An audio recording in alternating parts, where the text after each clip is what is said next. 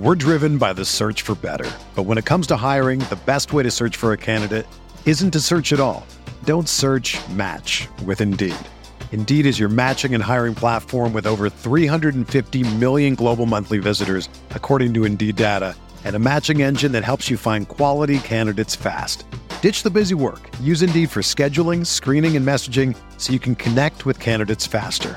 Leveraging over 140 million qualifications and preferences every day, Indeed's matching engine is constantly learning from your preferences, so the more you use Indeed, the better it gets.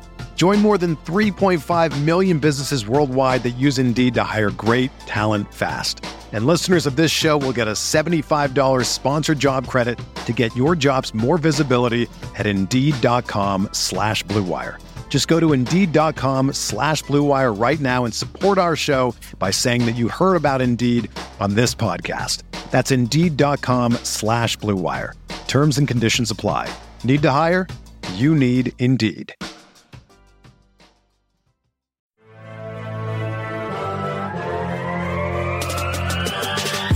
Twenty minutes a day, 365 days a year. This is the Day Podcast. Welcome into the Wednesday edition of the Pack a Day Podcast. I am one of your co-hosts, Dusty Evely. With me, as always, is Sarah Kelleher. Sarah, last week we got hit with a news bomb. This week we have no such news bomb, and so thankfully we had planned ahead. We were kind of thinking, is any gonna, anything going to hit? We don't have a Packers game to talk about. We have one piece of news, one official piece of Packer news that was already kind of known for the past few days anyway, but signed today, pen to paper. Rich Bisaccia signed as the special teams coordinator in Green Bay. No one knows how much. It just sounds like, it, by all official reports, an ungodly sum of money. They backed up the Brinks truck for Rich Bisaccia from the looks of it. Now, Sarah, last week we talked about special coordinators, who we'd want for special coordinators, special teams coordinators. I had brought up a guy from the Ravens, uh, TJ uh, TJ Weist, and you brought up one Rich Bisaccia. So you've had a couple days to kind of you know thinking about this, but now that's official. How do you feel about this? I feel great because the Packers finally listened to me. They finally did something that I asked for.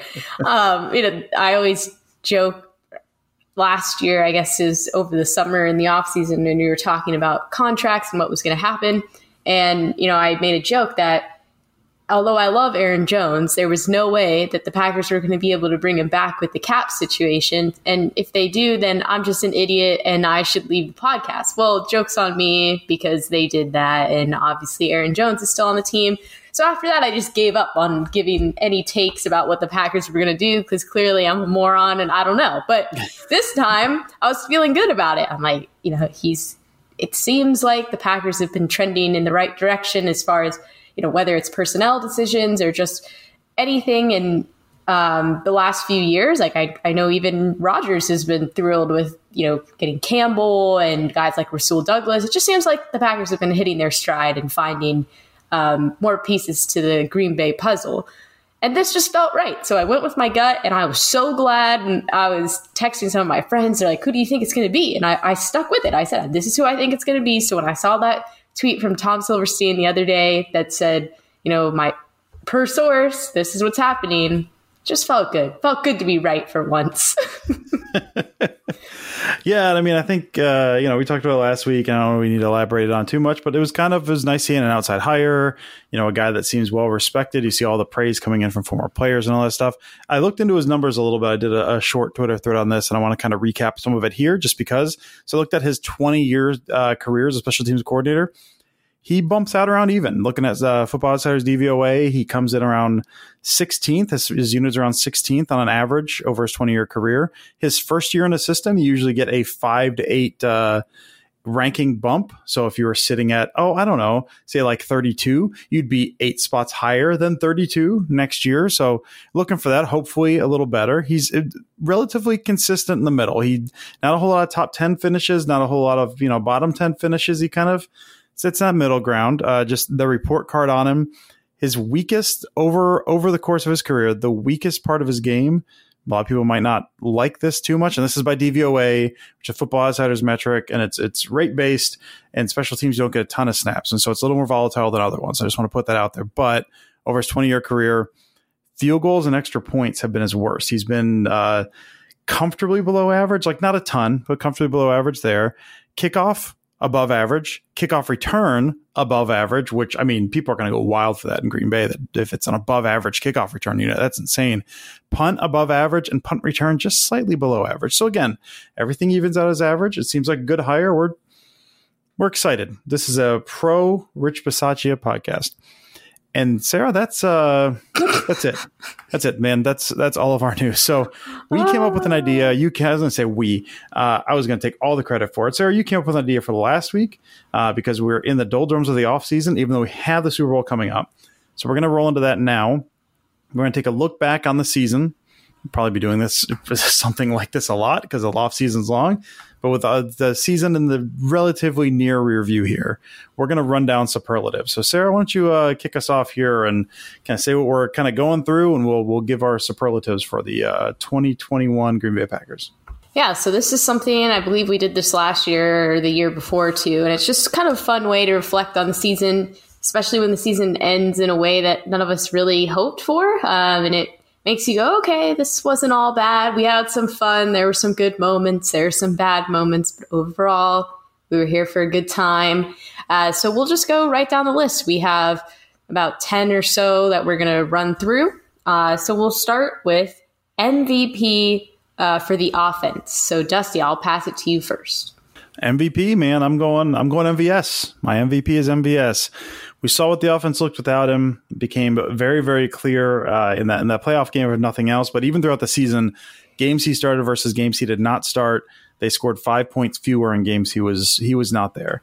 It was uh, I've talked about this before. I love how they kind of built the receiver room. Part of me really likes the way they did that. You have these complementary skill sets. You have these guys who are specialized and very good at specific things. Lazard's not fast, but he's a good blocker. Davante is a technician. You know, like all of the all of these really nice skill sets that you have. MVS was the one speed guy. And so when he had this injury plagued season, it really hampered what they could do. They have no one to take the top off. You have no one to stretch the defense. So I think for my, my MVP, and this is just based on, first of all, my love for him in general, but then what we saw, how the offense looked without him and how that, how that hampers how they want to operate, how they kind of like to operate. Uh, I'm, I got to go MVS. Who do, you, who do you got, Sarah? Yeah, mine's obvious. It's Davante Adams. I mean, he's Davante Adams. I can't really say much more than that every game he showed up. You know, there's multiple guys covering him. That just shows you that he's clearly the guy.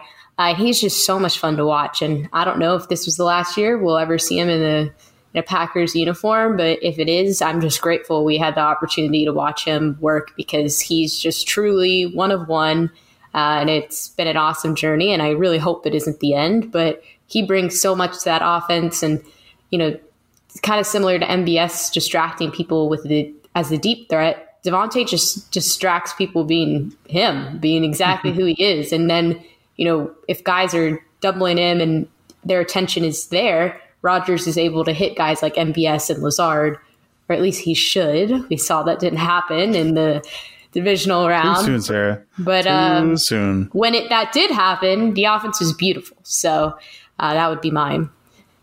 On the flip side, we'll go MVP of the defense. So I'll start this time. And again, another obvious one Rasul Douglas. This was such a surprise. I, I, don't think anybody expected this to work out as well as it did. And he was just so much fun to watch. It was electric. The way that he would get so fired up, he broke up a million pass plays, had all those interceptions. I mean, pick six and then the walk-off interception against the Cardinals are just iconic. Um, so I would go with him. I, he just made the defense in a lot of ways fun again. Yeah, and for me, it might be a little bit of recency bias, uh, just because of what he did in that divisional round game. I'm going to go Rashan Gary. Uh, you know, I was at, at when he was picked at 12. I was kind of one of the people as well that kind of the, there's some other guys in that spot I would have liked a little better. He wasn't really used a ton, and this was kind of all right. This is his breakout year, especially once uh, once Z was down. He's getting the snaps, but year three that was going to be it for him. They were easing him along. So to see him do what he did, I mean, not just that divisional round game, but all year uh, kind of up front with again missing a guy like Z, and it was him and Preston. And how are they going to get the pass rush gone, going? And just all of the stuff that kind of goes into that. And he, when he was out there, man, just a force. He did what they wanted him to do. You know, sometimes he gets a little over aggressive and keeps some of the, those escape lanes open. But even then, I thought when the game plan called for him not to do that, I feel like he did a pretty good job at that. The Cardinals game, I thought he did a good job of compressing and not getting out of the lane and kind of doing what he was supposed to do. So I think just again might be recency bias since he he just nearly single handedly wrecked that divisional round game, but kind of that you dreaming on that for years and then it finally hits this year three and to see him become the guy that we kind of hoped he was going to be and be able to kind of put some of these pass rush moves together and evolve in that I'm just I'm going to go with that because when he was on, it was it was really really hard to stop him. Our next superlative for the Packers 2021-2022 season is the unsung hero. So Dusty, who was your unsung hero this year? I'm gonna go Lucas Patrick. Uh, you know, the offensive line in general was just kind of you know, a lot of guys in, a lot of guys out, a lot of shifting around. You don't you don't normally see that out of the Packers, but they had to do that quite a bit. Lucas Patrick, I think he started that Saints game and then was on the bench for a couple games. Had to step in at uh, at center when Myers went down. Kicked out to right guard when Myers came back. He was just what he's been throughout his entire career in Green Bay. He's just he's what they need him to be. He's not spectacular. He's not great, but he does it. He'll get beat but he'll do his job. He's a grinder. He works his ass off every single time he's out there. And again, in a year where they had to shuffle shuffle the guys around for a guy to be a starter, bench, center, and then right guard to kind of move around like that and be, you know, again, not spectacular, but fine in all of those spots and never complain about it. I, in a year, especially with the where the offensive line was um, like certainly a brighter spot than anyone thought with the injuries there. Uh, Lucas Patrick is the guy that I didn't see a whole lot of praises sung about, but I thought he had a really nice year given all the circumstances. We're driven by the search for better. But when it comes to hiring, the best way to search for a candidate isn't to search at all. Don't search match with Indeed. Indeed is your matching and hiring platform with over 350 million global monthly visitors, according to Indeed data, and a matching engine that helps you find quality candidates fast. Ditch the busy work. Use Indeed for scheduling, screening, and messaging so you can connect with candidates faster. Leveraging over 140 million qualifications and preferences every day, Indeed's matching engine is constantly learning from your preferences, so the more you use Indeed, the better it gets. Join more than 3.5 million businesses worldwide that use Indeed to hire great talent fast. And listeners of this show will get a $75 sponsored job credit to get your jobs more visibility at Indeed.com slash BlueWire. Just go to Indeed.com slash BlueWire right now and support our show by saying that you heard about Indeed on this podcast. That's Indeed.com slash BlueWire. Terms and conditions apply. Need to hire? You need Indeed. Whether you're a world class athlete or a podcaster like me, we all understand the importance of mental and physical well being and proper recovery for top notch performance. That's why I'm excited that Unifyd Healing is sponsoring this podcast. Unifyd Healing is a new and super innovative global network of wellness centers powered by Energy Enhancement System, or EE System. If you haven't heard of the EE System, you'll want to listen up. This technology promotes wellness, deep relaxation, purification, and rejuvenation. In hundreds of locations across the globe, access to a center is easy and affordable. Interested in experiencing the EE system technology for yourself? Go to unifydhealing.com slash bluewire to learn more and find a center near you. That's U-N-I-F-Y-D healing.com slash bluewire. No material or testimonials on the Unifyd Healing website are intended to be viewed as medical advice or a substitute for professional medical advice, diagnosis, or treatment. Always seek the advice of your physician or other qualified healthcare provider with any questions you may have regarding a medical condition or treatment and before undertaking a new healthcare regimen, including EE system. Nice. My unsung hero would be no other than Big Dog Marcedes Lewis. Um, his role on the team is just really impossible to replicate at times. What he's able to do in the blocking game and the trust that the guys have in him, and clearly he's a leader that everybody looks to. Matt LaFleur loves him, as we know, we know and we've heard. Um, and he's just always the guy that kind of comes through, is there when the Packers need him to. He's silent. He might not be the one scoring the touchdowns and having the flashy plays, but if you go back and roll the tape, he's there making a big block that you know, gets a guy open or he's, you know, laying his body on the line, even though they always joke he's 100 years old and he's, you know, opening up lanes for people out there. So that would be mine for sure. And another one where I, it's going to be hard to let go when he finally leaves Green Bay. Um, our next one is fan favorite of 2021. And I went with Aaron Jones for this one. Um, how can you not like Aaron Jones? That's how I, when I was thinking of this, he is just the best. He's such a likable person. Um, you know, he was up for the Man of the Year award in the NFL. He was the Packers nominee this year. And he just does so much for the community. You can tell he loves being in Green Bay. He didn't have to come back. He took less money to be a part of the Packers because he wanted to be there and on this team. And I just love him. He's always hustling. We saw him fight through injuries a few times this year, and he's always just going to be a player that I admire and I really enjoy watching. Yeah, for sure. It's hard to it's hard to pick against that uh, fan favorite. It's hard to pick anyone other than Aaron Jones. But I'm going to pick some other than Aaron Jones. And maybe this is just me. This is not maybe not a fan favorite. This is a dusty favorite. It's Randall Cobb, and uh, you know, it's say Randall I, Cobb again. It's Cobb, Randall Cobb again. I say maybe that's just me, but really, like when he just the reaction when he came back, when it was kind of like he was freed from Houston, and seeing his reaction. when he like finally got there and he was just so obviously excited to be back in Green Bay, be back with an organization like the Packers among people he loved, and then the kind of what he did. You know, he had, I think one big game during the season, and just he seemed happy to be there all year. And then I know I think. Uh, I can't remember if it was after week 18 or before week 18, the Packers POV podcast where they, they, you know, interview different Packers players. They talked to Randall Cobb and there's a clip that kind of went or made the rounds after that where he kind of broke down crying talking about how important it was for him and his family and how he you know wanted to graduate college and how you know he set setting his generations up because he was the first of his family to graduate college and what coming back to Green Bay meant for him. And you could tell this was just such a big moment for him. And the, the fans I mean he was always a fan favorite in Green Bay anyway but the fans seemed to embrace him in a way uh, after he came back that that it was at a greater level even than it was before. So I think just based on his reaction and reactions to him through all of the stuff he's been saying all year, I think uh, go Randall Cobb. It's tough because there's it's tough, man. I mean, you could put Marcedes Lewis in here as well as a fan favorite. Like there are a lot of guys on this team you could go that way with, but I'm going to Randall Cobb again. Potential bias since he's one of my all-time favorite players, but uh, I think it works here. Hey, he's he's a, just an amazing guy. Our next award is the Carry the G Award, and it is one of, or actually, okay, no, I I almost said it was our only unanimous award winner, but it was not.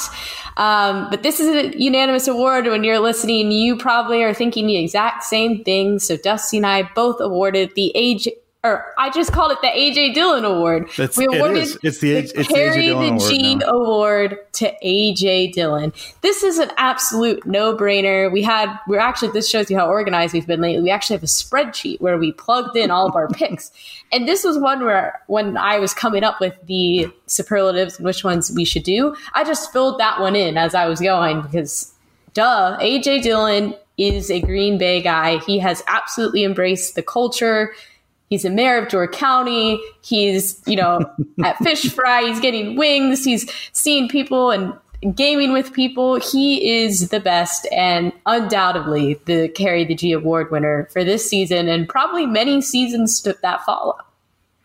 Yeah, I think you filled out the vast majority of yours in that spreadsheet before I did. And I got to that award and I stopped for a second because I was like, want to do someone different than Sarah, but who else could it be? Who else could it possibly be for all the reasons you just said? Like just a a lovely human being. Uh, it's it's like you said, you you you kind of misstepped at the beginning and you said you call it the AJ Dillon Award, but it is. This is just this is the AJ Dillon Award. This is what this is. It absolutely is our next. So now we kind of had individual awards and now we're going to go um, and shift into games and different moments that happened throughout the season. So we've recognized some people as individuals. Now we're going to recognize the team as a collective group. And our first one of the group superlatives is best game. So dusty what was the best game in your opinion? I'm going that uh, that Rams game. Uh, the Packers are coming off that loss to the Vikings, that kind of back and forth, and you know Vikings end up winning late. and they uh, you know, they're heading into the bye. They would have fallen to eight and four with a loss heading into their bye. Packers had that really late bye this year. The Rams were coming off of their bye, so the extra week kind of coming into it. And they had two consecutive losses before that. They had lost to the Niners and the Titans before the bye. So they wanted to come out and get the win to get the eight and three. So basically, they coming off two straight losses. They've got the bye week. The Packers are coming off a loss to the Vikings. The Rams were, you know, looking really good and they had stumbled a little, but they were looking like a loaded team. And what happened in that game, which was just, I mean, I can't remember, I can't even remember the final score now. It was pretty much dominance. I mean, it was, you know, the Packers won. I think it was a little closer, maybe than I feel like the score shows it a little closer, but you had, you had a Douglas, you had a Rasul Douglas pick six in that game. But that was just like the Packers felt in control most of that game. And that was heading into that game. That was, all right, man. I don't know. The Packers, the the the defense is showing cracks. The defense, which which was looking good up until that point, the Cousins and the Vikings just absolutely shredded them. So, is this going to be kind of the downfall of that defense? How is this going to look? And the Packers came in that game against you know the team now that's in the Super Bowl and just and dominated that game uh, with another Rasul Douglas heady pick six. I mean, a lot of some fun moments in that game, but that was it was at that moment that was like, oh, this team's going to Super Bowl. I just you know I picked the wrong team from there that was going to Super Bowl. But that was a when I think back on games, there was a handful of them that really stand out. And the Rams game, I think, is right at the top for me. Yeah, that was an awesome game. That was one that definitely came to mind for me when I was uh, going through our list here. Um, but I ultimately ended up choosing the Cardinals game. Um, and that was just, I think, because I went into that game with really no expectations. You know, there were barely any wide receivers available. Um, they were going on the road traditionally when the Packers go to the West Coast, they don't play very well. The Cardinals were undefeated at that time, and they went in there and blew me away. The the way that the defense showed up and played against a really good offense, and the way that Aaron Rodgers led uh, the Packers offense and just was finding guys all over the place. Guys stepped up where they needed to to make plays. And then to top it all off with that awesome walk off interception from Rasul Douglas, who was on the Cardinals practice squad. It was just awesome. I loved that game. And, you know, Thursday night games usually suck. That was one where I'll look back and in the last few years say that was one of the better Thursday night games that I watched because it was just a great time all around. And Packers really blew me away in that one and they broke the Cardinals after that. The Cardinals were never, never the same. Yeah. Yeah. um, best play. So we actually talked about this a couple weeks ago, I think, because somebody sent in a question just asking what was your favorite moment of the year, um, and I mentioned, and I just stuck with the same answers. The Rodgers rushing touchdown against the Steelers, and it was just pretty cool. I was there in person to see it, and just that's always something that you cross your fingers for because you know a 12 rushing touchdown doesn't happen too often when you get to see it with your own eyes it's it's a thing of art and it was a lot of fun and i went crazy and lost my voice but wouldn't trade it for the world yeah this was this was a tough one there's a lot of really good moments you know what uh, i kind of i went to one initially that's that's the one i'm ending on uh, but i kind of i was going through i was like okay thinking through some other moments off the top of my head well there's the I own you touchdown uh, against the Bears. You know, that was just a tremendous moment. That was another uh, Rodgers rushing touchdown. There was the Jones touchdown uh, against the Ravens. That was a kind of leak backside off of a mesh concept. That was just a beautiful, beautiful setup, beautiful everything. Just, just a perfect, perfect play. That's one of my favorite plays of the year. So I love that one. Like just so many amazing moments, but it's, it's gotta be, it's the game you just talked about, Sarah. It's, it's the Rasul Douglas walk off interception against the Cardinals. That was, you know, like you said, Davante did not play. It was kind of coming off that short week. A lot of fans, you know, kind of going in iffy, potentially saying, okay, maybe lose this week. The Cardinals were undefeated. And then it felt inevitable at the end there. Kyler's marching them down.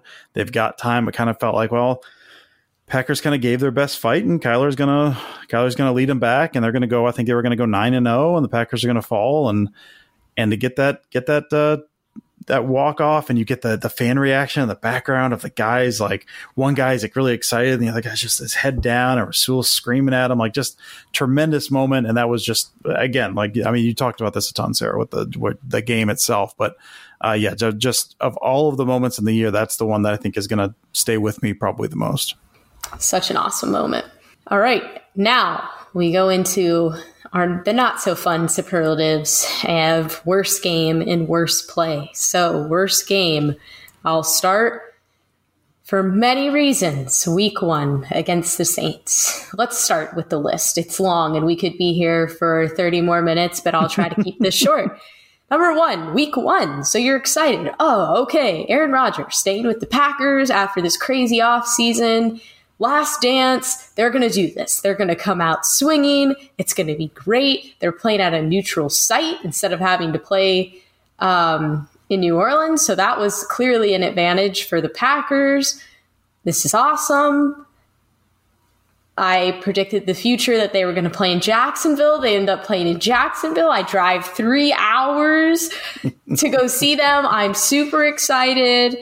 Can't wait. And they just laid the biggest egg ever. They looked horrible. That was the least fun I've had watching a Packers game in a long time. And it just kept getting worse and worse and worse. when you thought it couldn't get worse than it already was, it, they, it, they just continued to top themselves. And then, you know, after that game, we find out Z's hurt and then, you know, was pretty much off or out the entire season. And it just sucked all around. It was a sucky way to start the season absolutely felt like a waste of time because they didn't do anything. They scored three points, three. um, and it was just so bad.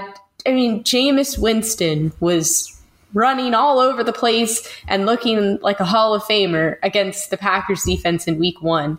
And it really just made me feel like so bad about the season and what was to come. And thank God the Packers turned it around. But oh, I get the heebie jeebies thinking about it all over again.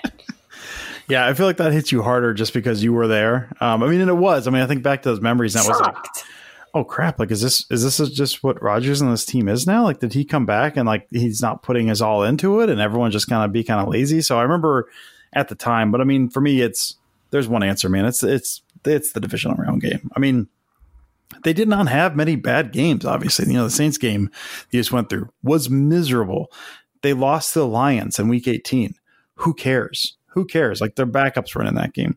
They lost to the Vikings in week 11, which it wasn't great. And again, the defense, you know, started showing some cracks on that one, but it's not like the offense laid an egg. Uh, and so that was still like an entertaining game, even though they lost. And the Chiefs in week nine, that was Jordan Love starting off a short week that you kind of went into that game thinking they're probably not going to win this. And they did not win that, but it was so it wasn't like a heartbreaker. So they didn't have a whole lot of like bad moments. Uh, but yeah, I mean, I don't need to you know relitigate the entire game. I've gone through this divisional round game now a few times, but it's uh I don't know. You have those Super Bowl. I mean, you go from again the the the highs before Week One to the low you felt after that. And as the season goes on, like this is a legit Super Bowl contender. We talked about that before.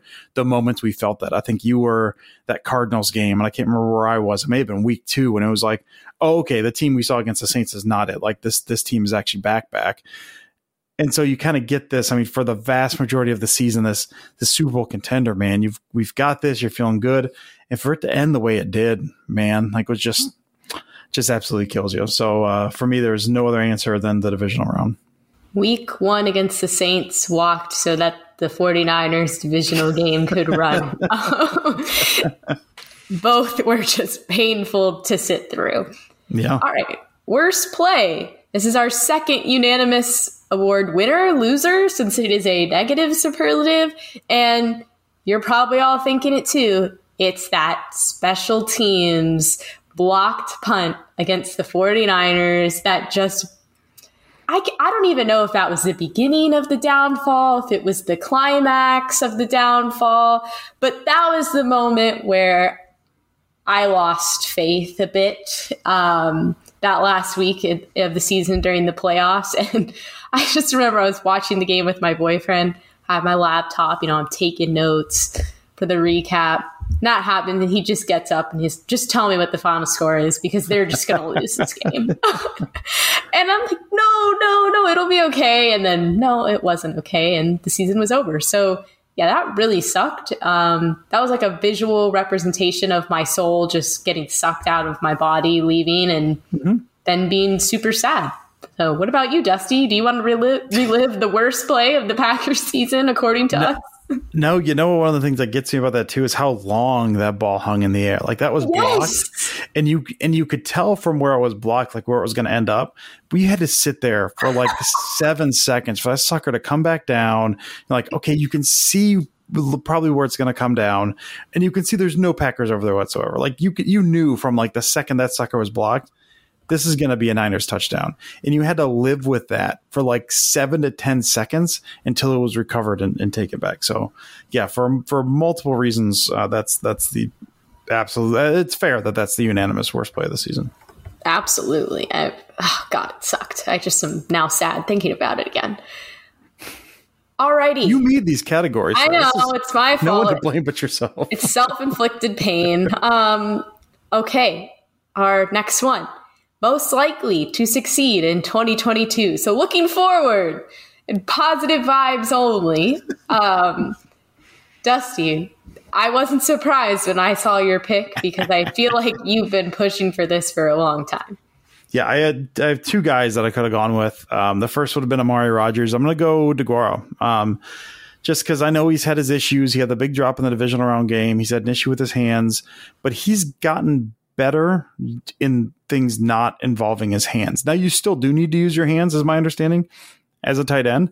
But he's, uh, I've talked about this before with tight end is one of the tougher positions in the league to learn from coming from college. And then you add to that what they ask the tight ends to do lining up in the backfield. You're learning offensive line checks. You're in the receiver room. You have to learn how to be a fullback as well. And so there's, there's a lot to learn. There's a lot to pick up and he's showed flashes. I mean, he's a he's an absolute dog blocking. Uh, he's shown improvement in his route running. He's got uh, he's got nice speed, you know, decent quickness. So I think all of the things are there for him to break out. He just needs to catch the ball. I think if he's utilized a little more in the passing game, we don't know what's going on with Tonyan. So I think he's gonna get uh, he's gonna get his amount his amount of snaps this next year, and I think he's he seems like a hard worker. He's improved a ton from year one to year two. Obviously, year one he was injured for the most of it, but he showed real improvement throughout the year this year. So I think if he can catch, and I think he will, I think he's going to get better at that. I think he will improve on that. Uh, I think he's in for a big year next year. Who do you have, Sarah? I have Eric Stokes.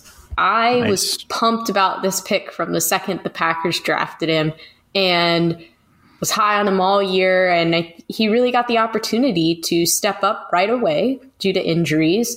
And, you know, years down the line, I think he's going to look back and that's going to be the best thing that could have happened to him because there's no other way for you to learn and get better in the NFL than to kind of just get thrown into it. And there were times where he definitely looked like a rookie and he made some mistakes, but the way that he progressed throughout the year was just so impressive and fun to watch. And, you know, he had great mentorship from guys like Jaire, now Rasul Douglas, and then Adrian Amos. So I just really think he has all the potential in the world to continue growing and to be an elite back in the game. And I'm excited to see how he progresses into 2022. All right. And our final superlative is another unanimous winner, and it's the Packers Coach of the Year. So clearly, um, there are quite a few coaches on the staff. All of them play a big part in the team's success. Uh, but Dusty and I both agreed on this one, and I'll give it to you to reveal the special award winner, Dusty. Uh, Mo Drayton. It was Mo Drayton, wasn't it? uh,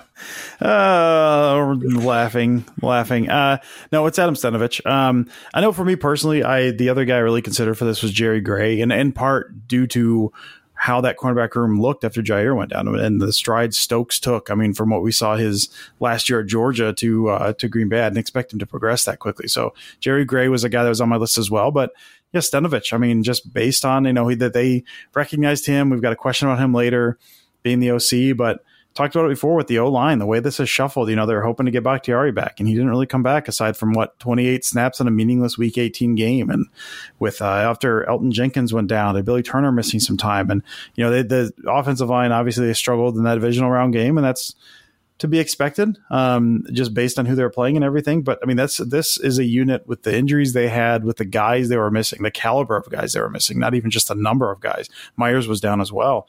That they just they could have folded. This could have turned into an absolute disaster on the offensive line.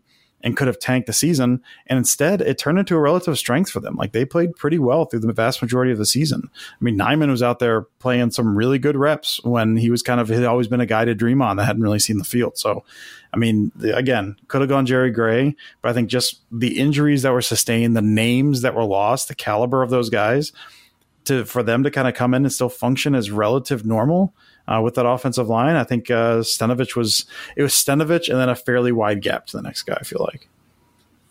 Yeah, I mean, there were just so many changes constantly. It felt mm-hmm. like every week it was just someone on the line is injured and this person's going to step up and play. And they really consistently conti- consistently showed up. I don't know what I was just saying. Um, and so it was really awesome to see. And I'm glad that he got, you know, the the promotion because it's well deserved. He clearly knows the team and what's best for them on the offense. And um, it was a pretty easy pick for me there. Uh, so that wraps up superlatives for the 2021 2022 season. We'll be back next year. We have this written down, so hopefully we don't forget. and as always, we're going to c- close it off with questions. So thank you guys, and thank you to everyone that sent in questions. We got quite a few good ones. Uh, so we will start with a question from Sasha. They want to know with Stenavich getting the nod as offensive coordinator, as we just talked about, is there anything in the playbook that you'd expect us to see a lot more of next year? When I saw this question, it had Dusty written all over it. So I'm going to pass it off to him and let him do his thing.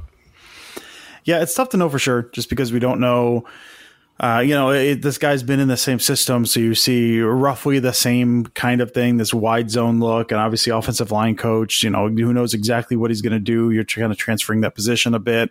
What ideas he's going to bring in? But in my mind, and I, I, I said this a little before this past year, is kind of what I've expected to see this coming year, meaning 2021 for the Packers. Uh, and I didn't really see it, but I think maybe with Stenavich, maybe we'll start to see, and that would be kind of the next step of this run game. So to date, so far, the Packers have been again primarily wide zone. Everything's based around wide zone, which without getting too deep into it, you've got two to three main runs. The, everything's kind of based off wide zone, which is ball snapped, line flows laterally to one side. So you're not really looking to get up on anybody or flowing laterally because you're looking to create cutback lanes.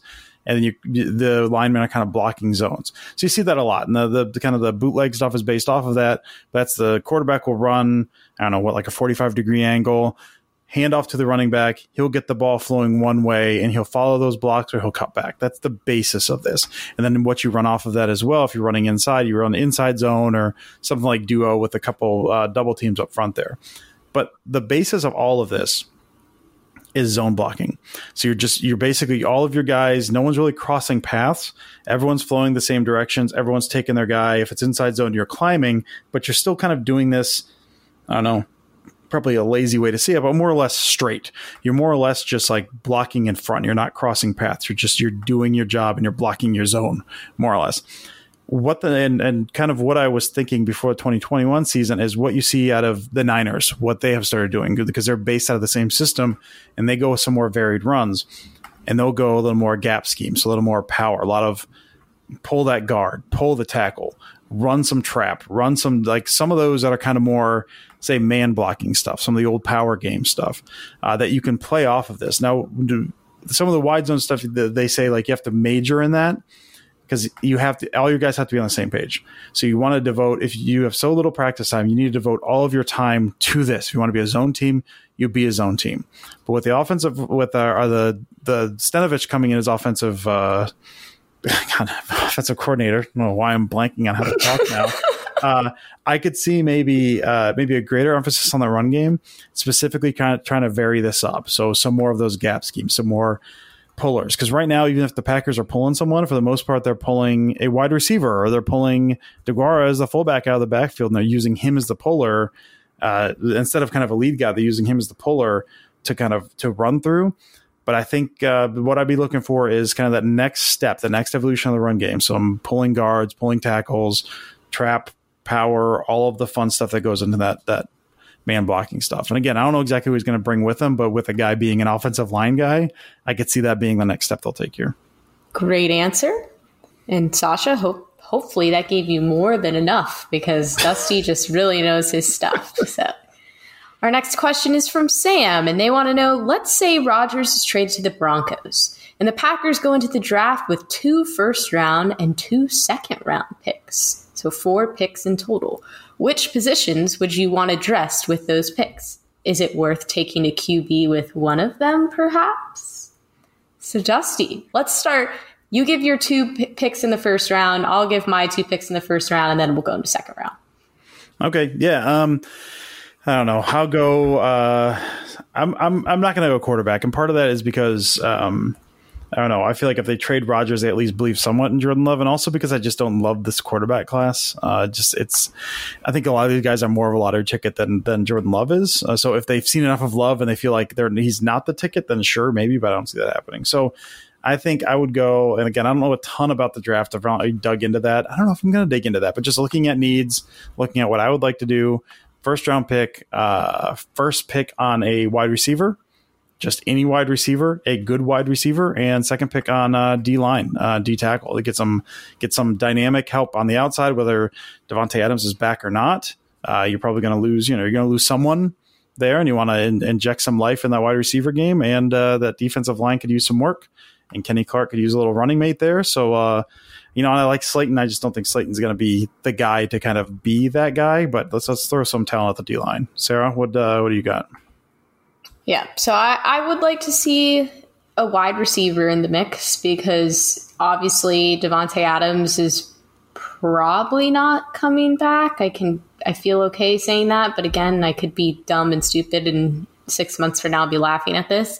Uh, so I would like to see that, um, and then I agree. I think on the defensive side, they either need to get a linebacker or somebody on the on the line. You know, it's going to be hard to keep both De'Vondre Campbell and Rasul Douglas, and I have a feeling they may lean towards Rasul Douglas. And we've seen how much of a big difference it can make if you have an inside linebacker that's really talented and can provide consistency. So I'd probably look to those two positions in the first round. Uh, what about your two in the second round? Again, no knowledge of anyone that drafted. Yeah, point. no, same. Uh, o line. Uh, I'm going to go O line for depth, and uh, you know we don't know what's going to go on with Billy Turner, but so I'm looking for you know a potential tackle that could grow into that. You know, give him a redshirt year in his rookie year, and then you know have him start hopefully by year two.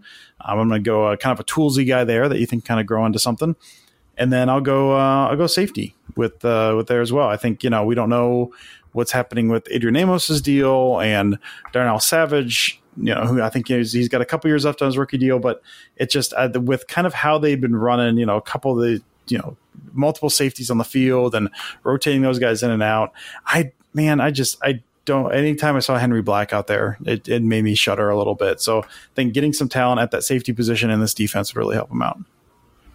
Yeah, I would go uh, safety as well, and then you know, screw it, tight end. I, I really, we don't know what's happening with Tonyan. Like we talked about, it, it's Marcedes Lewis going to be around. Is he going to retire? We don't really know. So I, and clearly the LaFleur offense thrives when they have tight ends that are able to make plays. So if they don't feel like DeGuara is necessarily the number one guy, but that he's able to still make plays and contribute, maybe find a guy that can offer something different and balance, you know, that position group a bit more. So again, we're not draft people. We will, as always, take off during the draft and let the experts who study this and um, are really into it uh, have their time to shine and also just provide you guys with much more high quality content than we can give about the draft. Um, but it's always fun to talk about it a little bit. All right. Our next question is from Joe C. And they want to know if you're putting yourself in the new special teams coordinator's shoes, what's the first thing you're changing? Yes, this is, this is interesting. This was uh, Mike Sando wrote an article. I was kind of having the, the, same thought, but Sando put an article up over at the Athletic today, and it was part one of the uh, one of the things he had in there was uh, percent of special team snap by starters. So the Packers do not love doing this. Actually, they're higher on the list than I thought. 14th in the league at using at the percent of starters on special teams at 17.2%. the number one team in the league at using starters was the Las Vegas Raiders, coached by one Mr. Rich Bisaccia. 31.9% of their special team starters were actual game starters.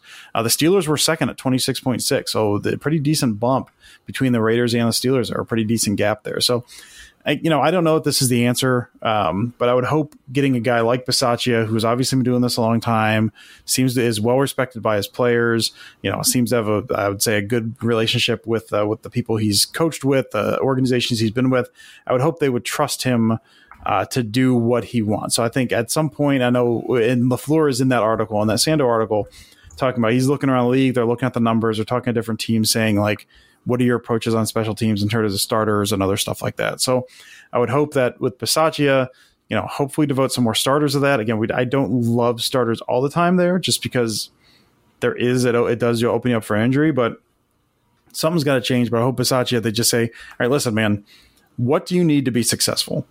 And and we'll just go from there. And so I would say, you know, starters, looking for starters, you know, a handful of guys there you know, if, they're in harm's way, they're in harm's way. But that's what we need to make this better. And just, you know, prioritize one or two specialists. Prioritize at least one specialist. You know you see some of those like you know the, the, very good special teams units throughout the league year after year will have you know i think of i always think of the patriots and think of slater just flying down the field. Like he was he didn't do much for the team as a whole but he was a special teams ace. Uh, so that, i think you just you basically just say what do you need? We'll give you whatever you need and I think that's I think that's starters and and prioritizing making a pick with special teams in mind or making a signing and those don't cost a lot. You're not signing a starting tackle, you're starting a special teams guy. So just really prioritize getting that in order. So if I was uh, that that's kind of where I would go. Turn that over to Bisaccia and just say, listen, man, whatever you need, but we will give this to you. And it sounds like they're going to pay him enough money that they're likely going to listen to whatever input he has. Absolutely. Yeah. That article, Dusty had shared it with me while we were prepping for the episode, and I thought it was really interesting. So definitely something to go check out and read if you're interested in, you know, what, what the future could look like on special teams for the Packers. Uh, we also got another question um, via DM, and that's what's your wildest football take? So not even Packers, just football in general. Mine is just, I mean, Mine is if if RG three was not injured his rookie year, he's a top five quarterback. I think wow. what, what, we saw at Baylor out of him, you know, when he was uh, he was a mobile quarterback, and obviously they you know they used that a lot in that system when you know, during his rookie year, Shanahan and Washington there. But his accuracy, his deep ball accuracy, the way he was able to read a field was was was very very good. I, it was him and Luck in a one two at the time, and maybe I was foolish. I was arguing RG three is going to be better than Luck, and again, obviously that didn't happen and they put in that read option stuff and I understand why they did it, but I still think his skill set based on what he showed, I think if they wanted him to be primarily a drop back passer and then, you know, with some design runs here and there, but not build an offense out of it, I think he could have been very, very good for a very long time. So that's that's and again, we saw him he's come back since then. He played backup. He hadn't played overly well, but that's that's not the RG three that came out of college. I think if he had if he had stayed healthy that rookie year, I just I think uh, I think he becomes a top five quarterback. Not not of all time, but in the league during his run there, I think he'd be top five. So that's that's probably it's probably fairly wild, I'd imagine. Yeah, mine, and it's always I've been saying this for a while is that I don't think Trevor Lawrence is as good as people think he is, and I kind of I mean it's hard to say because the Jaguars suck, but last year I always thought I'm like I think he'll be fine, but and I think he'll be a good quarterback, but I don't know if he's going to be this everyone was hyping him up to literally be the next Tom Brady or Aaron Rodgers and you got to prove yourself a little bit before you can say that. So I don't know if it's the hottest take ever, but I've always felt like that and I felt a little bit better uh, or about saying it because a lot of people were like, "You're crazy. He's the best recruit ever, and he's born to play football." And it's no hate on him. I obviously think he's a great player, but I just don't know if he's as good as everyone says he is or thought he was going to be. All right, and that wraps us up for questions. Thank you, everyone who submitted this week always bring the heat. So we appreciate it, especially in the off season when we're always looking for new content.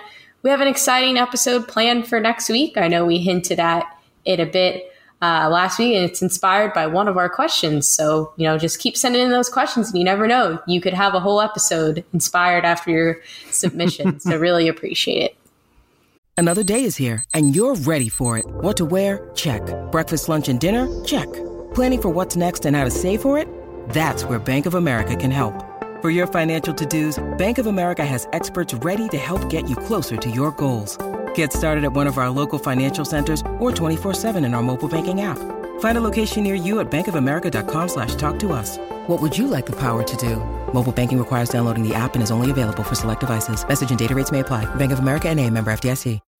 When you need mealtime inspiration, it's worth shopping Kroger, where you'll find over 30,000 mouth-watering choices that excite your inner foodie. And no matter what tasty choice you make, you'll enjoy our everyday low prices, plus extra ways to save, like digital coupons worth over $600 each week. You can also save up to $1 off per gallon at the pump with fuel points. More savings and more inspiring flavors make shopping Kroger worth it every time. Kroger, fresh for everyone. Fuel restrictions apply.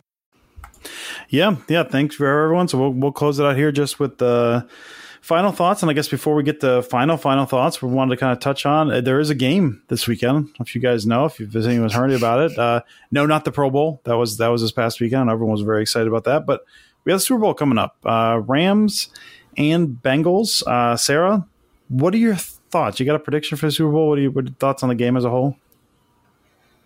Go Bengals. That's I want the Bengals to win so bad. The Rams, uh, whatever. I think the Rams are a bit overrated. Um, but I would love to see the Bengals be the Cinderella story in the NFL. I feel like rarely in pro sports do we have a Cinderella. It's usually in college. Um, love what Joe Burrow is doing and all the good and positive vibes he puts out there, and he just seems awesome. Um, so I really am hoping that they pull through and that. Um, I, I, feel like everyone in America, besides the few Rams fans out there, is rooting for the Bengals because it would just be an awesome story. Uh, but I'm really excited. I think it's going to be a good game, regardless. Clearly, the Bengals always come to compete and they make things interesting and exciting. Uh, so that should be really cool. The halftime show, I think, is going to be interesting this year. Uh, quite a few artists, so that's kind of usually, you know, it's two um, at the most, and they have a whole group this year. Uh, and I think it's going to be a great time. So I'm really looking forward to it. Do I wish the Packers were playing? Am I salty that they're not? Absolutely. But hey, got to cheer for the Bengals. That's right. Uh, yeah, and for me, I could see a world where the Rams just blow this out. Like if everything goes well and Stafford is good Stafford and everything's kind of rolling, I could see a world where it's just like, oh, they're up twenty at the half, and that's that. But I'm I'm cheering for the Bengals, and I I mean I think they'll keep it close at the very least. They, it, on paper, it seems like on the paper the Rams are the better team. Uh, the papers, the paper, it seems like the Rams should win this, but Bengals defense has been doing some interesting stuff. They've been playing way better. Obviously, we've seen what Burrow's done, and so that offense, when they get cooking, they can they can mess up a lot of people's day. And Matt Stafford is still Matt Stafford. Like he's gonna they won that game. They beat the 49ers, but he threw a ball that should have been that was a gimme pick to Tartt right in the middle of the field. He he'll give you a couple of those, man. He's gonna make some bad decisions. He's gonna chuck some balls up. There's times he's gonna lock on a guy just say that's my guy and not really look anywhere else. So they're going to have their chances to, to pick a ball off, a ball or two. That's Stafford. He's going to give that to you with the pressure that they can create. They're going to have him running a little bit. So I I think I'm going to pick the Rams to win, uh, but I hope it's the Bengals. I hope it's the Bengals. Uh, so Sarah, you have any uh, final final thoughts? Uh, non Super Bowl final thoughts? You dro- you dropped an announcement today, Sarah, on the, old, on the old Twitter there. So that's yeah, I did the classic notes app. Um, but yeah, I'm bittersweet, but I am taking a break from writing at Cheesehead TV. Um, I, I never write during the off season, but um, wanted to give the team over there a heads up that I won't be able to write this season, you know, this fall, and at least for the foreseeable future. Uh, there's just some opportunities that are um, you know out there that I can pursue related to my real job um, and career. And um, I'm at a point in my life where I have the time to pursue them and can pursue them wholeheartedly and really felt like I couldn't pass that up. And writing about the Packers has been such a privilege and being a part of Cheesehead TV has really been and it sounds cheesy, but it's been life changing for me. I,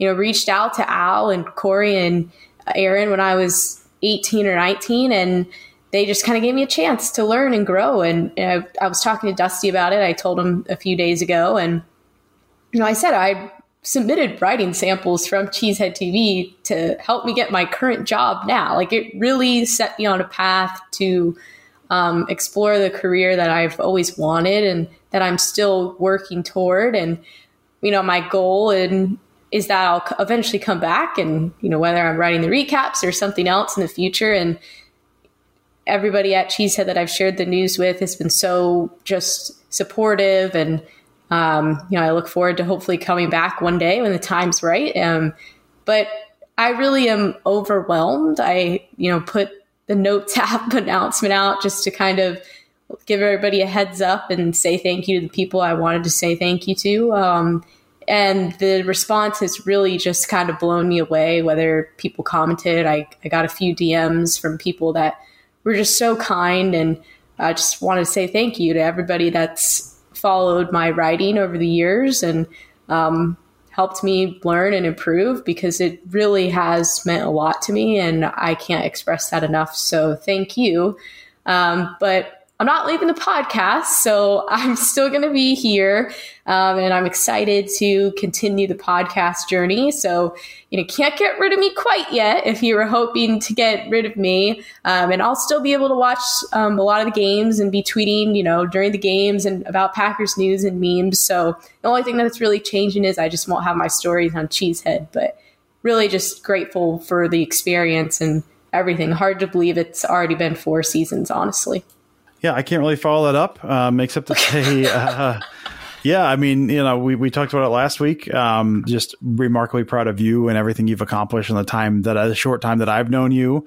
So I know stepping away from that is is the good move for you. Obviously, we're going to miss you at Cheesehead. We won't miss you here because you're still staying here with us, which is which is awesome. But just as always, just remarkably proud of you.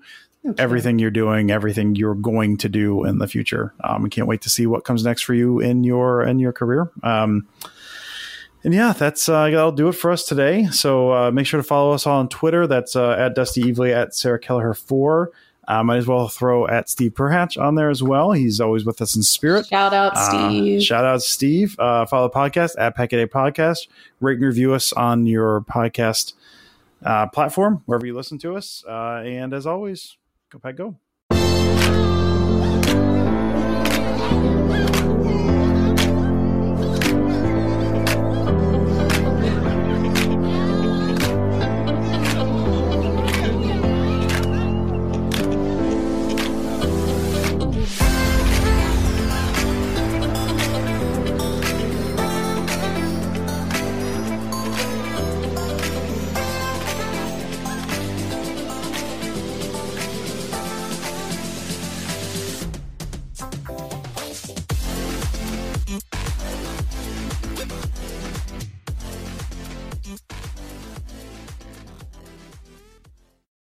This is the story of the one.